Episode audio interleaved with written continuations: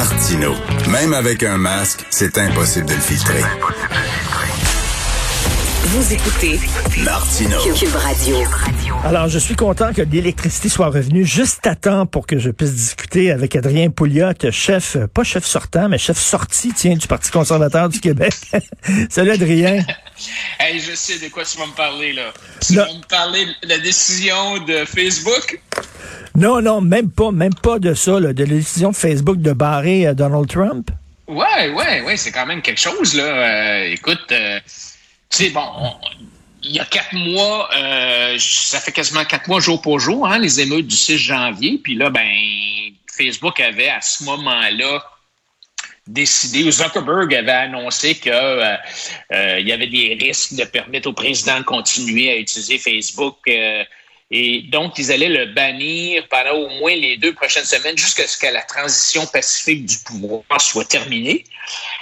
Alors, est-ce que je cherche, moi, la transition du pouvoir est faite. Là. Biden, ça fait 100 jours qu'il est là. Et donc, on, on se demande un peu euh, pourquoi est-ce que Zuckerberg continue à bloquer euh, Facebook? Ce que, ce que l'espèce de, de conseil d'appel là euh, qui a été créé par Facebook pour conseiller Facebook sur ce genre de situation-là, ce que, ce que le conseil a dit, c'est ouais, c'est probablement que c'était correct de le bannir à ce moment-là, mais ils disent que euh, c'est pas approprié pour Facebook d'imposer une, espèce de suspension indéfinie. Ben, je, suis d'accord avec toi. Et euh, pendant ce temps-là, il y a toutes sortes de coucous autrement plus dangereux. Il y a des dictateurs. Je sais que Kim Jong-un, je suis sûr qu'il a accès à Facebook. Euh, je suis certain que Poutine peut écrire des posts tous les jours sans être embêté par Facebook.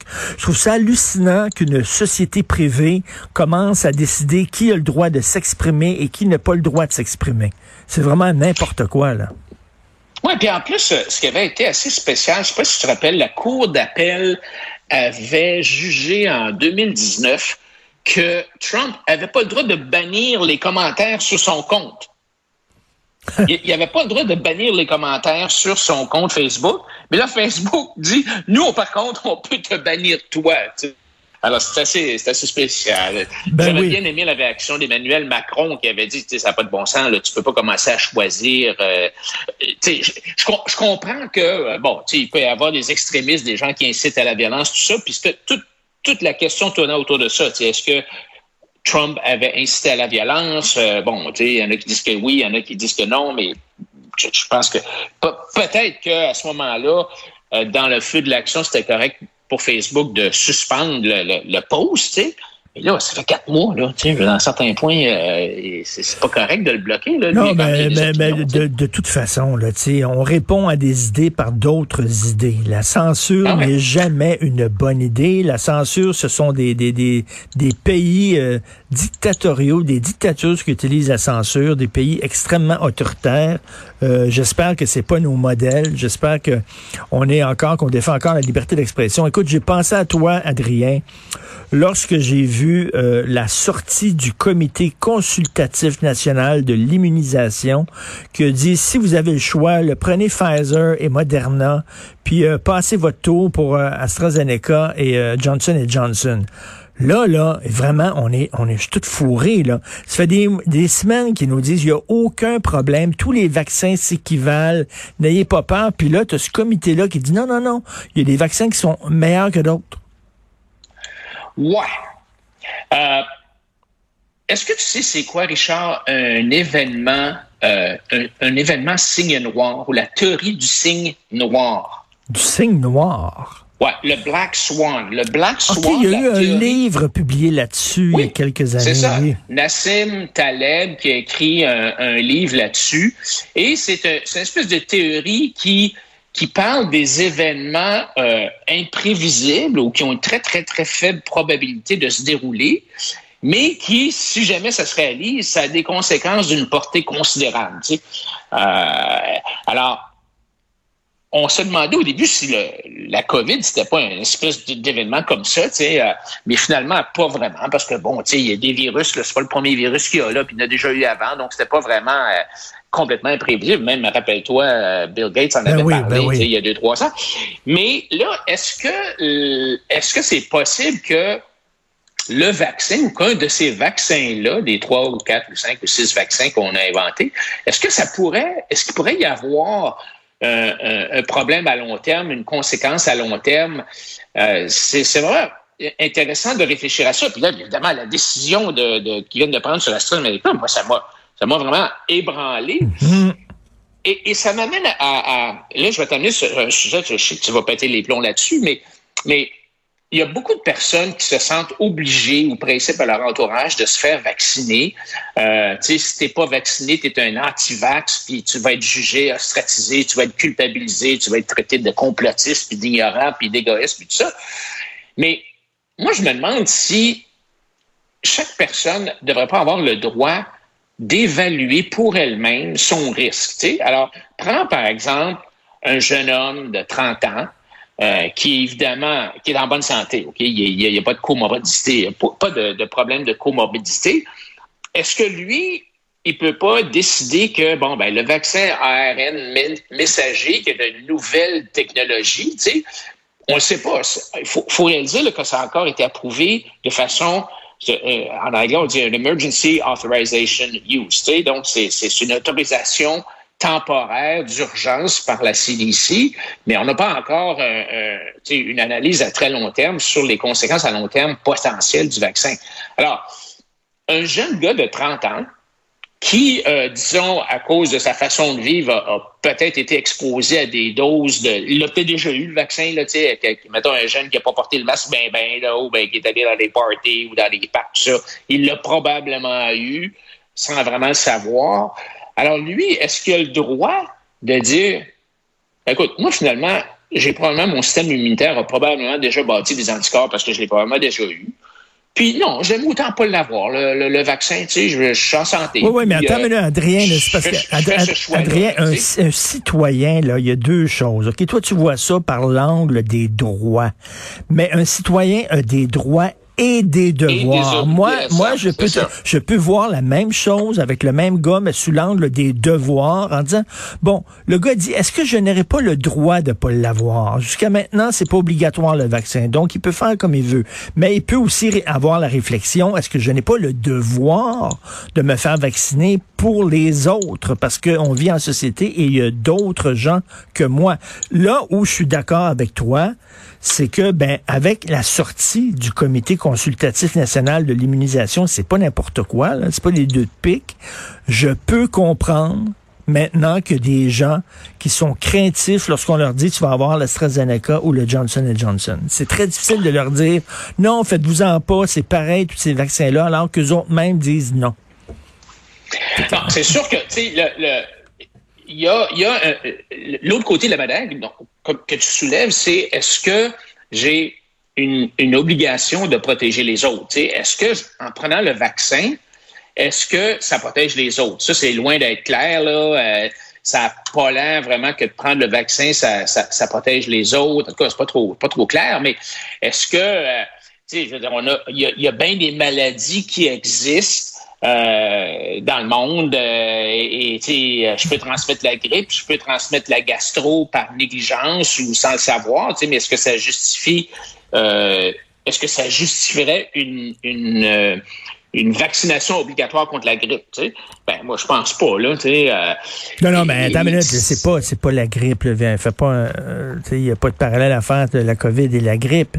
Mais, mais, mais, mais je pense. à, cause de, à cause du risque, euh, du danger, tu veux dire. Ben oui, mais tu sais, oui, effectivement, là, tu sais, il y a des droits, mais il y a aussi les devoirs. Je suis un peu tanné d'entendre toujours les droits, les droits, les droits.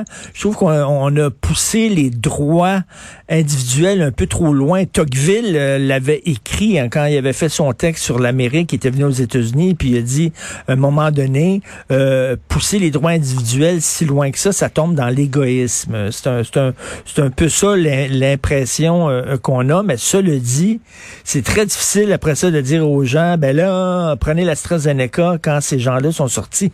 Et là, tu vois l'incohérence. Il est temps que ça finisse, cette crise-là, parce que il y, a des incohérences dans les messages où on est tout fourré, on est tout perdu. Non, là, on voit vraiment que la science, euh, avec cette affaire-là d'AstraZeneca, on, on, voit bien que la science n'est pas, tu sais, la science, là, c'est ça l'idée de la science, c'est que ça change. On a des nouvelles analyses, on a des nouveaux faits, on fait des nouvelles recherches, on trouve des nouvelles choses, ça évolue, ça change. Alors, euh, non, moi, je pense que les gens qui ont eu la chance, en tout cas, je suis content de, de, de, de, si j'avais le choix, là, je prendrais pas AstraZeneca, AstraZeneca actuellement, tu sais, je veux dire, c'est, c'est, Je peux comprendre, et les gens qui l'ont reçu, AstraZeneca, ils doivent pas bien, ben être contents. On appelle ça le remords du vacciné, là. Ils doivent être en maudit. Écoute, je veux t'entendre parce que euh, souvent, tu nous parles de l'importance de laisser le marché aller pour euh, établir le prix des choses. Là, euh, on parle d'une crise, je sais pas s'il y a vraiment crise du loyer à Montréal. En tout cas, bref, c'est le gros sujet de conversation. Et là, il y a des gens qui voudraient qu'on contrôle le prix des loyers. Joseph Facal a écrit une chronique très intéressante dans le Journal de Montréal là-dessus. Qu'est-ce que tu en penses, toi? Oui, ben Joseph Facal, c'est, probablement euh, dans, dans, dans, dans, la sphère péquiste, c'est probablement un de ceux qui est le plus en faveur du marché libre. Là, mm. euh, et euh, donc, dans son. Il a écrit un, bon truc euh, mardi, je pense, euh, dans, dans, le journal, en disant que tu sais, le marché du logement, c'est un autre, c'est un autre marché. Là, tu sais, c'est le marché de l'art, de la restauration, le marché du sexe. Ben oui, t'as le marché de, de c'est vrai, tu sais, ben le marché du logement. Puis ça, le marché du logement fonctionne selon les, les mêmes principes habituels de l'offre puis de la demande. Si t'as pas beaucoup d'offres pour un bien, puis tu as beaucoup de demandes, ben le prix va être élevé. Puis si tu as beaucoup d'offres, mais pas beaucoup de demandes, les prix sont bas. Alors la question, c'est pourquoi est-ce que les logements sont rares et chers? Euh, pourquoi est-ce qu'ils sont rares? Ben, c'est parce que le contrôle des loyers. Si il y a un contrôle des loyers et que c'est pas rentable pour un investisseur privé de construire des logements, ben, ils, vont, ils, en, construiront pas. Ils vont plutôt construire des condos, tu sais. Alors ça, c'est une des raisons pour lesquelles il n'y a pas, il y a pas assez de construction d'immeubles à appartements. C'est que il y a, c'est pas, c'est contrôlé, le prix est contrôlé, puis c'est souvent pas assez rentable. Puis euh, pourquoi est-ce que les appartements sont pourquoi est-ce que c'est cher les loyers? Parce que les propriétaires euh, veulent rentabiliser au maximum ce qu'ils ont déjà, puis étant donné qu'il y a une rareté, ben ils savent qu'il y a une rareté, alors ils sont capables de pousser le prix au maximum, tu sais. Alors moi je pense qu'une des hmm. façons de, de, de régler d'amoindrir le problème, ça serait de, de au moins de permettre que ça soit plus facile pour quelqu'un de construire des immeubles à loyer. Tu sais. euh, actuellement, il y a tellement de restrictions de zonage, les villes, bon, tu es obligé d'offrir des, euh, des, des, loyers modiques, euh, des loyers ici, des loyers ça. Il y, a, il y a tellement de réglementations dans la construction d'un immeuble à logement que y a, y a, ça coûte cher et il y en a pas beaucoup qui se construisent. Et en même temps, des fois, je chiale, Adrien, en disant il y a trop de condos à Montréal, mais en même temps, si on construit des condos, c'est parce que ça marche, parce qu'ils se vendent. Parce que si les condos se vendraient pas, se vendaient pas, euh, veut dire, on n'en construirait pas, là. À un moment donné, c'est l'offre et la demande aussi. Oui, c'est ça. Le, le, contrôle des loyers, ça, se fonde sur une espèce d'idéologie politique là, qui fait semblant de croire qu'il est possible d'ignorer les mécanismes de l'économie réelle, mais en fait, non. Puis, euh, on l'a vu à New York, ça a été la même affaire. Euh, il y a eu un contrôle des loyers énorme à New York et ça a été une, catastrophe. Puis, l'économiste Myrdal, prix, prix Nobel d'économie en 1974, disait que euh, le contrôle des loyers, c'est la deuxième euh, plus, le deuxième plus sûr moyen de tuer une ville après le bombardement. Alors, c'est sûr que c'est ce qu'on devrait faire. Si on veut aider les gens à, à pouvoir se payer des loyers, c'est les gens qui sont qui ont des moyens modestes, là, ou des gens qui n'ont pas les moyens de se payer. Ce qu'on devrait faire, c'est leur donner un crédit d'impôt ou leur donner de l'argent à eux c'est pas à tout le monde contrôler les loyers de tout le monde, hmm. même de contrôler les loyers des gens qui sont millionnaires. Tu sais, je veux dire, tous les loyers sont contrôlés, là, même des appartements à 5000 pièces par, euh, par mois. Là. Ah, ça, ça fait pas de sens qu'on aide les gens qui ont vraiment besoin d'aide et qu'on laisse le marché fonctionner, ce qui va faire qu'il n'y aura pas de pénurie et les prix vont, vont se stabiliser puis peut-être même vont baisser. Tout à fait. Et Adrien, je me ferai pas des amis là, mais tu sais, Montréal est une grosse ville et euh, écoute, euh, moi j'ai une nièce qui euh, vit à New York, elle travaille à New York sur l'île de Manhattan, mais elle vit pas là. Elle vit à Brooklyn. Pourtant, elle gagne bien sa vie, mais elle vit à Brooklyn. J'ai un beau frère qui est un entrepreneur. C'est un entrepreneur, une entreprise, une start-up start-up qui fonctionne très bien. Euh, il travaille à Paris, au quartier de la Défense, mais il vit pas à Paris parce que c'est hors de prix. Il vit euh, dans les Yvelines, euh, euh, à, à Crépierre, une petite ville à une demi-heure de Paris. Tout ça pour te dire, dans les grosses villes, c'est la classe moyenne, c'est bien rare qu'elle habite le centre-ville très, très rare. Elle habite tout le temps en banlieue parce que, tu sais, la, la, classe moyenne n'habite pas à Londres. Elle habite en banlieue de Londres. C'est pas ouais, un peu comme cause, ça dans à, toutes les, à, à, cause du prix des loyers, tu veux dire? Ben oui, ben oui. Ça, ben oui, c'est comme ça les grosses villes souvent. Malheureusement, je dis pas que ça devrait être de même Montréal, puis j'applaudis pas, mais je dis euh, quand Montréal se compare aux autres villes, la, la classe moyenne, elle habite pas à Paris, puis elle habite pas à Manhattan. Mais la meilleure façon de faire baisser le prix des loyers à Montréal, c'est d'augmenter la construction d'immeubles à appartements. Puis pour ça, il faut, d'une part, déréglementer, rendre, rendre, la vie plus facile aux entrepreneurs euh, immobiliers de construire des immeubles appartements. Puis deuxièmement, c'est de, de s'assurer que euh, les gens qui construisent des immeubles appartements vont être capables de faire un rendement qui a du bon sens. Euh, autrement, les gens ne construiront pas, puis tu vas avoir une, une pénurie, donc une augmentation du prix du loyer. Tout à fait. Vive le libre marché. Merci, Adrien. Salut, bonne Salut. semaine. Adrien Pouliot.